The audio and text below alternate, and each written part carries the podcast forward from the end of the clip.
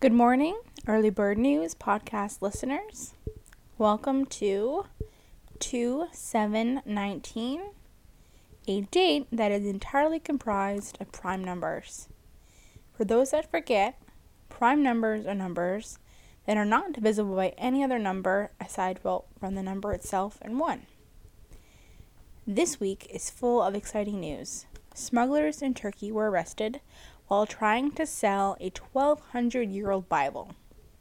The historic text is in poor condition, but the thirty-four page book has gold lettering and includes a cross and the Star of David in the book. Tuesday night, Trump issued the State of the Union address. New Mexico Governor Michelle Grisham said, "We will not take part in the president's charade of border fear-mongering by misusing our diligent National Guard troops." She insists that there isn't an overwhelming national security issue at the border and ordered the return of most of New Mexico's National Guard troops.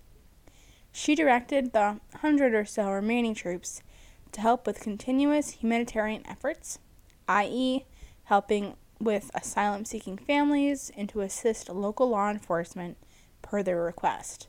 Lastly, some news from the American Cancer Society. Rates of obesity-related cancers are increasing in the U S for younger adults. Led by Huang Sang, researchers dug deep into twenty years of data from thirty different types of cancers from twenty-five different states, which spans roughly sixty-seven percent of the U S population.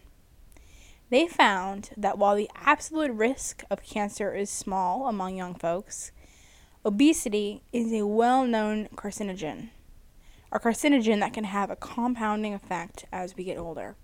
Alrighty, folks, that's it for this week. Take care.